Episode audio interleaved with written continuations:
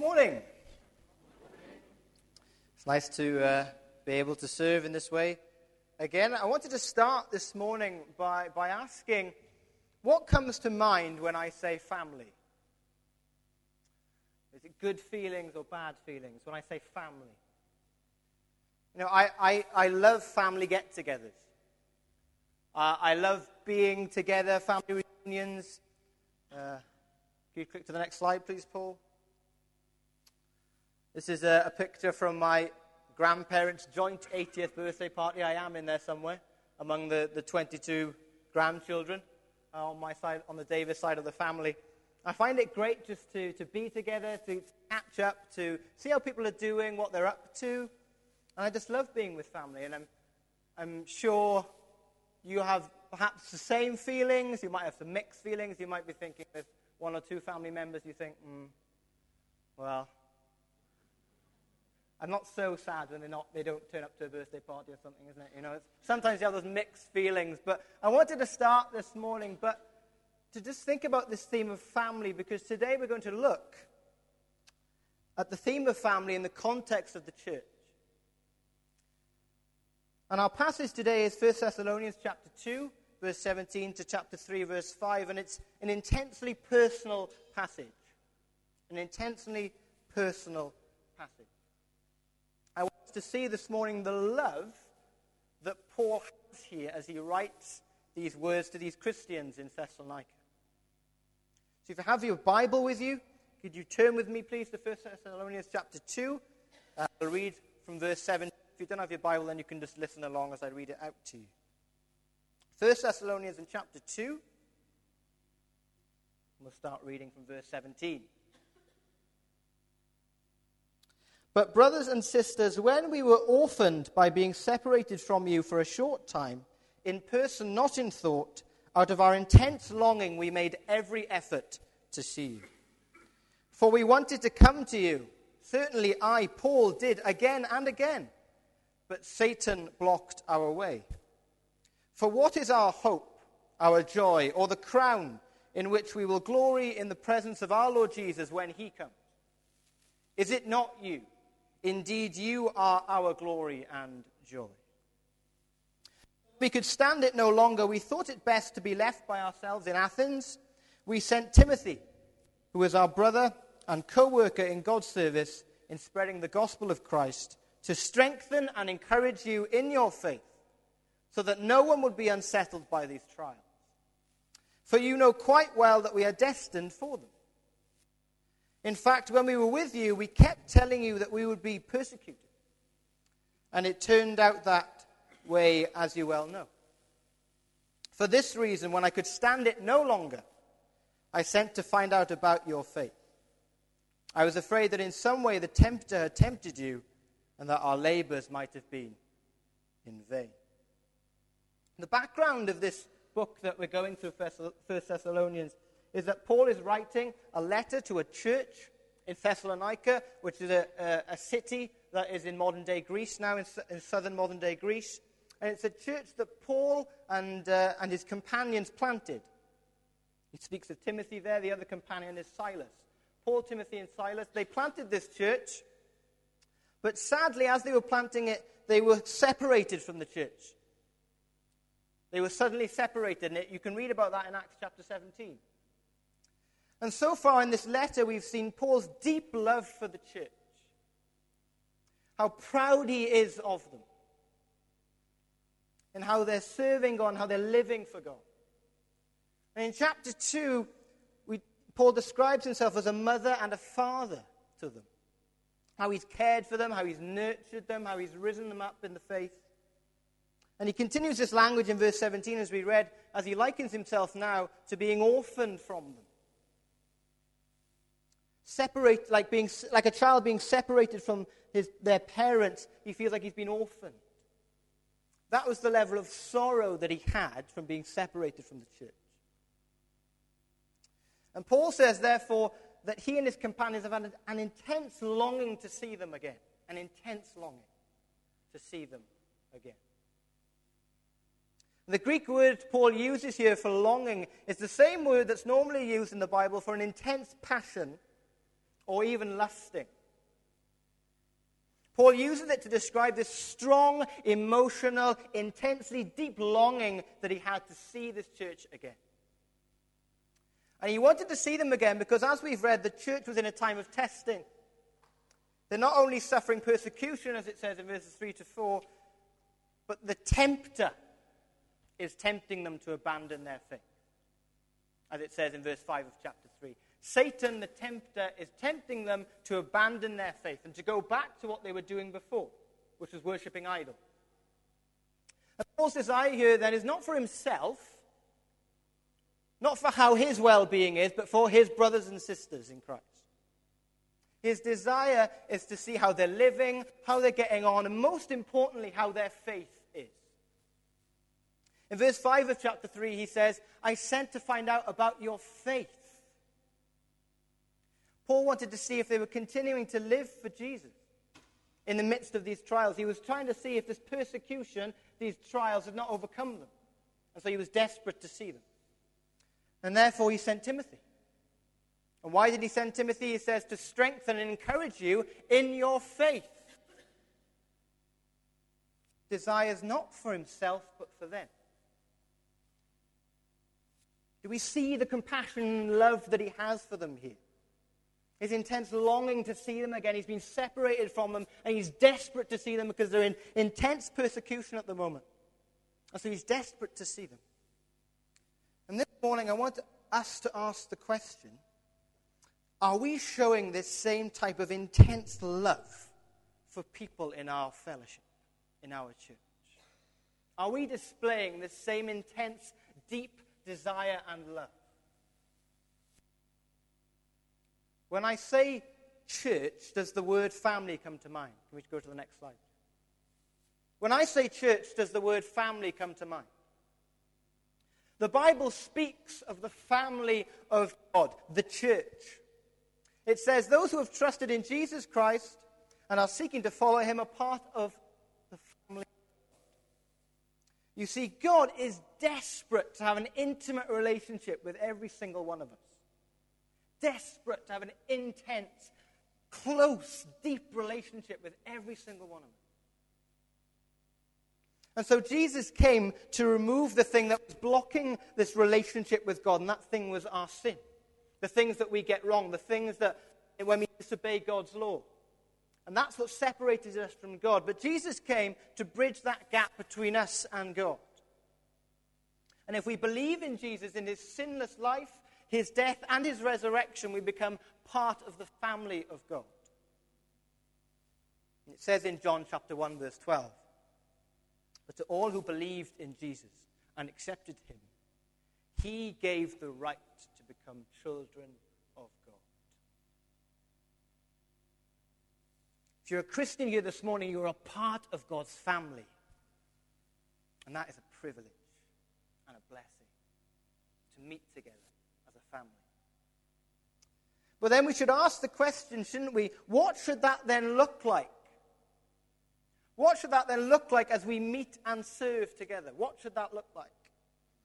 When we meet on a day like today, do we see ourselves as meeting together as a family? Do we see ourselves as relatives? Having an earthly family is a wonderful gift. It's a wonderful gift from God, but it is a temporary one. Being a part of God's family is an eternal state. Once you're a part of God's family, you do not, it does not end. We are part of it forever. And our spiritual family, the church, actually has a stronger bond than our family that we're related to by blood because we, as a family of God, are united together in Christ, in God. And so the bond between us as a family, as a church, is stronger than the bond that we have between our blood relatives. Or it should be. Romans chapter 12, verse 5 says, We are many parts of one body, and we all belong to each other. The Bible says that we belong to each other for all eternity, family, as a church. The Bible uses this picture of the church as Christ's body. And each of us as Christians are one part or one member of the body. Each of us.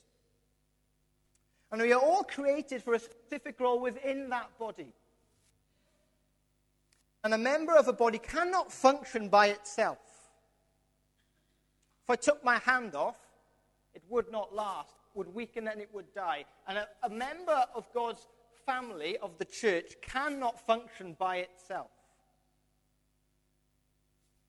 That's why the church works best when it, all of us are together as members of the body, working and serving and playing the role that everyone has to play. Every single one of us who is a Christian here this morning and is a part of the family of God has a role to play. No one is exempt. Everyone, God has given gift or to use to build up and encourage us as a church. In Ephesians chapter 6, it says, Jesus makes the whole body fit together perfectly. As each part does its own special work, it helps the other parts grow. So that the whole body is healthy and growing and full of love. As we meet and serve together as church, as the family of God, all of us grow and mature in our faith, and we don't normally see it. But as we meet and as we work and serve together and serve each other, we grow and mature in our faith. Well, the question is do we just see church as just a gathering of people, like a concert or a social group? Do we see church as something just to be used or something to love and serve? The Bible says, as family, we should be committed to loving one another. Jesus was once asked, What is the greatest commandment? And he replied, Jesus replied, Love the Lord your God with all your heart, and with all your soul, and with all your mind. This is the first and greatest commandment. And the second is like it love your neighbor as yourself. All the law and the prophets hang on these two commandments. What Jesus is saying is that the first thing we should be doing in our lives is loving God and worshiping God and following God and serving God because of who He is and what He is. It's the first and greatest commandment. And the second, love your neighbor as yourself. Love people like you love yourself. And the Bible actually says that we as church, that is what we should be known for our love for one another as a family, as a church. Jesus said in John chapter 13, By this everyone will know that you're my disciples if you love one another. So it's how, how we live together, how we relate to each other, how we love each other as Christians. That's how people will see Jesus. That's what Jesus is saying here. As we live and serve, uh, serve each other and work together as the church, that's Jesus is shown to those out there. When you think of church, is that what comes to mind? Do we see a community that loves each other? Loves being with each other, loves serving each other, caring for one another. And if it's not, then we all need to ask the question how can I develop the relationships between my brothers and sisters in the church? How can I show love to my brother and sister in the church?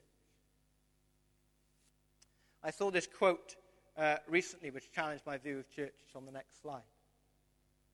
Churches should be as such the people walk in and say, I have never seen love like this.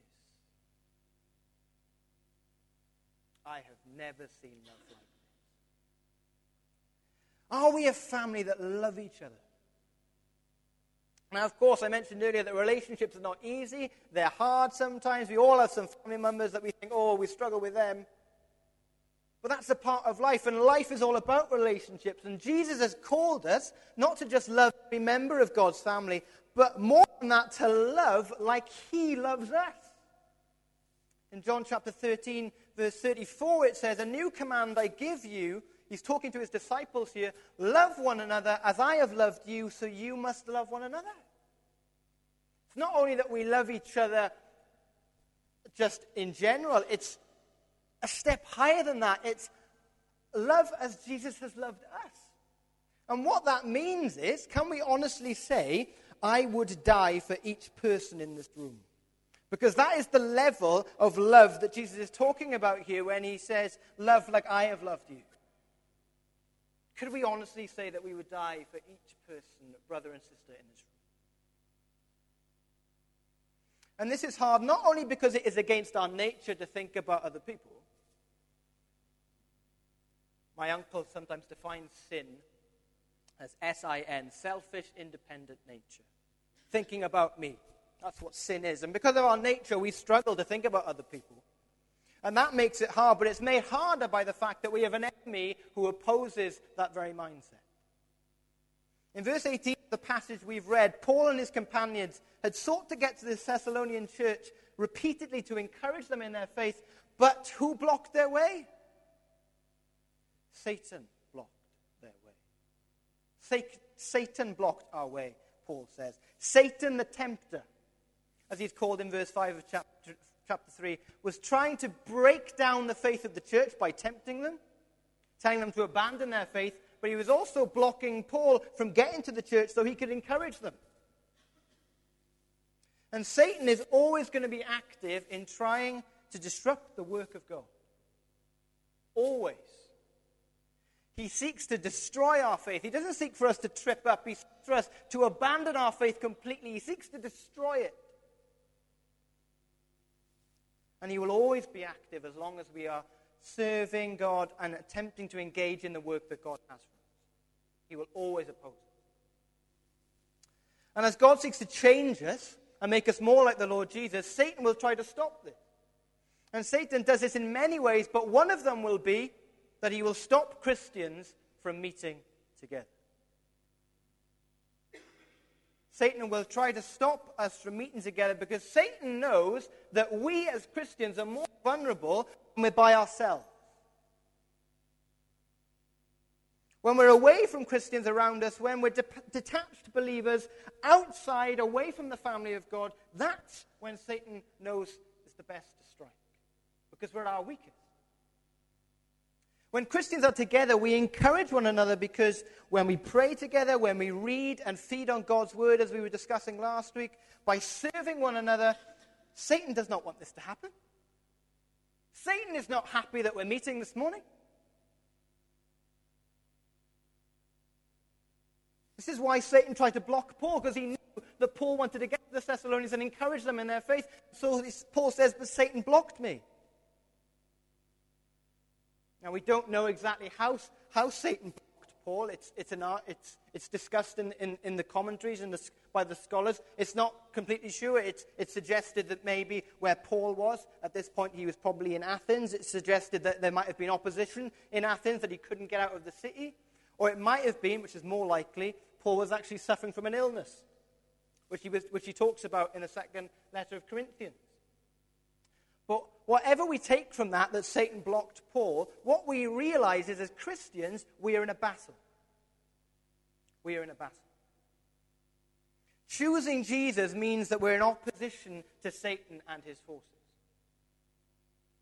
Therefore, those forces will seek to hinder us as we seek to live for Jesus and seek to spread his gospel and seek to encourage each other as a family. Satan will try to block the Bible says that we, as we live the Christian life, we're, we're not in a battle against physical forces as such, but as spiritual forces the forces of hell and the forces of Satan.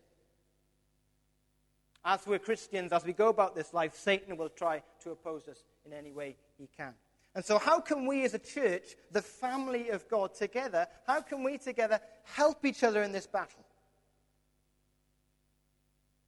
What does that look like? In the book of Ephesians, which is another letter that Paul wrote, Paul describes how we as Christians need to use spiritual weapons. We need to use spiritual weapons to defend ourselves against our enemy. And Paul describes these items of defense as the armor of God. And one of the weapons he talks about in Ephesians chapter 6 and verse 18 is that he talks about the weapon of prayer. Be alert and always keep on praying for all the Lord's people.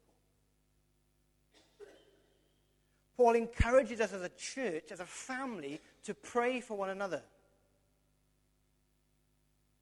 As we pray, we can pray for each other to be strengthened by God in our trials. This is why the prayer diary that we're putting together as a church at the moment is a vital thing. It's a fantastic resource because you're going to be able to pray for each of the members of our church every month. And we're going to be grounded in prayer, praying for one another to be strengthened and to keep walking for God, to keep living for God. But we don't, have, we don't have to just rely on the prayer diary. We can do smaller things. Something I've been trying to do recently is most of us will have mobile phones. One of the things I've been trying to do recently is just put a reminder or an alarm on my phone every day. It comes up. Pray for such. Some somebody else I know uh, uses post notes around the house. And every, they have a they have a post-it note in every room in their house, and they, have, and they write the name of someone who needs to be prayed for. And then each, every time they enter that room, they will pray for that person. And you could do that, in, you could have a post-it note in your, in your car, or in your workplace, on your computer screen. These are little things, but we underestimate the power and the importance of prayer. We can't do anything without prayer because we can't do anything without God. What does Paul say he does for the church in verse 2 of chapter 1? I continually mention you in my prayers. Are we praying for each other as a family? But it wasn't just prayer that Paul, Timothy, and Silas were engaging in. We can see the compassion that they have for the church because Timothy is sent to strengthen and encourage them in faith so that no one would be unsettled by the trials that they're going through. And they had a deep concern with how this church was walking with the Lord, which led to action. They cared for their brothers and sisters so much that they acted. Love required action. I'm sure there are many husbands here this morning who have been told this by their significant others. Love requires action, particularly as Valentine's Day was going two weeks ago. Love means acting, love means doing something. Rick Warren, a Christian pastor and writer, says that you can give without love, but you cannot love without giving. Love means being active. Uh, the Apostle John, a follower of the Lord Jesus, uh, once said this Dear children, let us not love with words or speech, but with action and in truth. How active are we being in showing love for one another? This special love, this, this godly love, this divine love. How active are we being in showing this love for one another? It might be simple as maybe as simple as just asking a question. One of the things I've been challenged about recently, when I meet with my Christian brothers and sisters at home in Wales, how often am I asking them, How is your faith with God going? When was the last time when you met together with Christians, perhaps in your home or wherever it might be, when was the last time you asked them, How is your walk with the Lord going?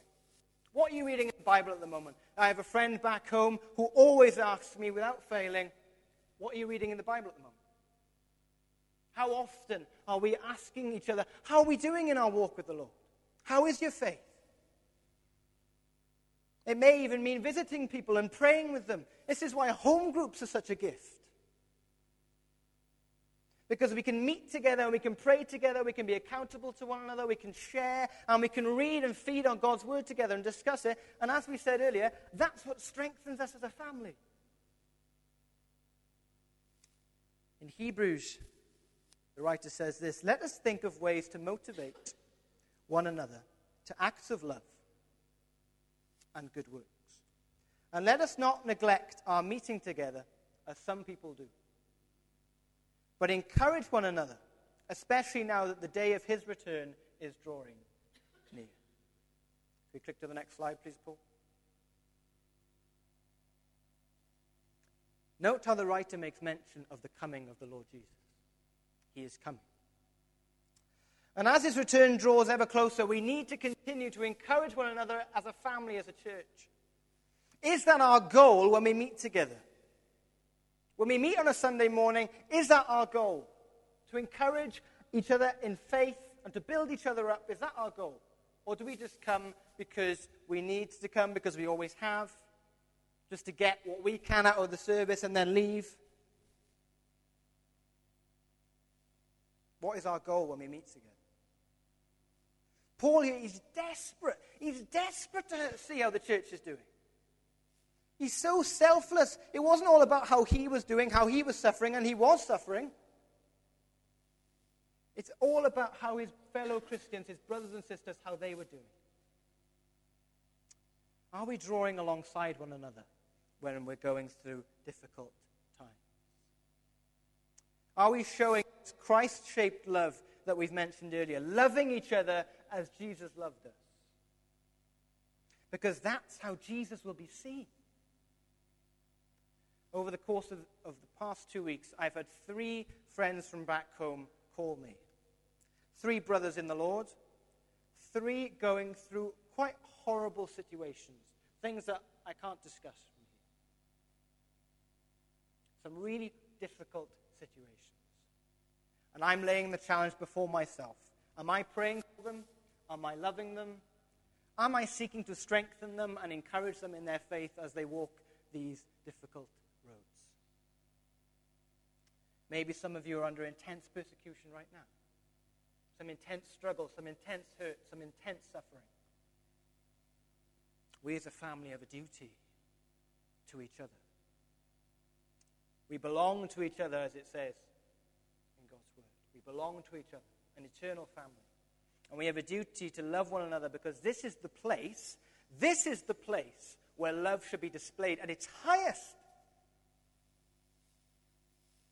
If we claim to know God, God who is love, therefore it should be seen in how we deal with each other as a church.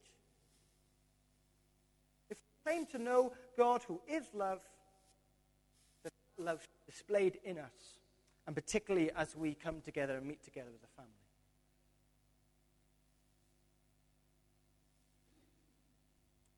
As we've read, God provided the circumstances for Timothy to get to the Thessalonian church. And next week, we're going to see how their faith was holding up. But I wanted to end just now by looking at verses 19 to 20 of the passage, where Paul says, What is our hope our joy or in, the, or in the crown in which we will glory in the presence of the Lord Jesus when he comes. Is it not you? Indeed, you are our glory and joy. We see here Paul's pride for the church. He's so proud of them. He loves what God's doing in them and through them. What Paul is saying here is that the joy that he will have on the day when Jesus returns will be seen in the Thessalonians as they meet Jesus. Paul's not boasting here about what he's doing. Paul is boasting in what God has done in the Thessalonians' lives. And then I ask the question to myself what are we boasting in? Are we boasting in the love that God has shown each of us? Are we loving each other in the same way that Jesus loved us? Paul invested so much time in this church, so much care in this church. Why? Because he wasn't living for himself, but for his Savior, who he knew was coming soon, who he believed wholeheartedly was coming soon, and he is coming soon. Are we living for the day when Jesus returns? Is that what we're living for? Are we doing everything we can to serve him as the day approaches? Are we fulfilling our role in the body of the church? Maybe some of you are thinking about a certain ministry at the moment that you'd like to get involved in. Or you're wondering how you could, in some way, serve the church. Please do not neglect what God is saying to you, what He's saying, what He's stirring in your heart.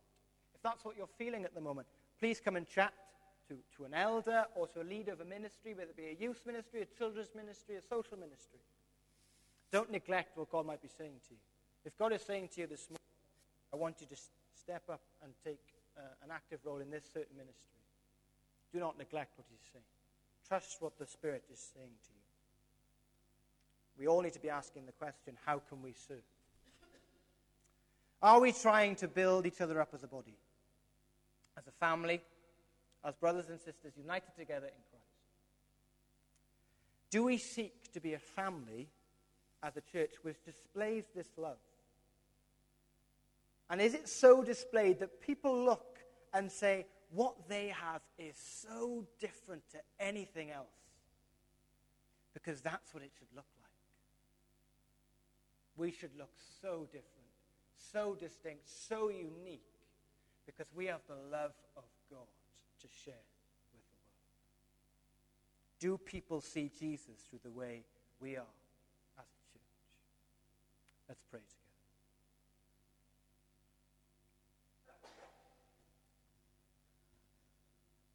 Our Father, this morning we're humbled by your word. We're challenged. So challenged because this love that we see and we feel is just awesome. It is amazing. It cannot be comprehended. It is a love that consumes. And Father, help us as we go about our day to day lives to share this love with the world and to share and show this love with each other so that the people outside might marvel and say, wow, this love is different to anything else. May you help us, Lord, strengthen us, equip us in faith, draw us together as a family, and may we continue to seek and to serve you in every way we can. In the name and for the glory of our Lord Jesus.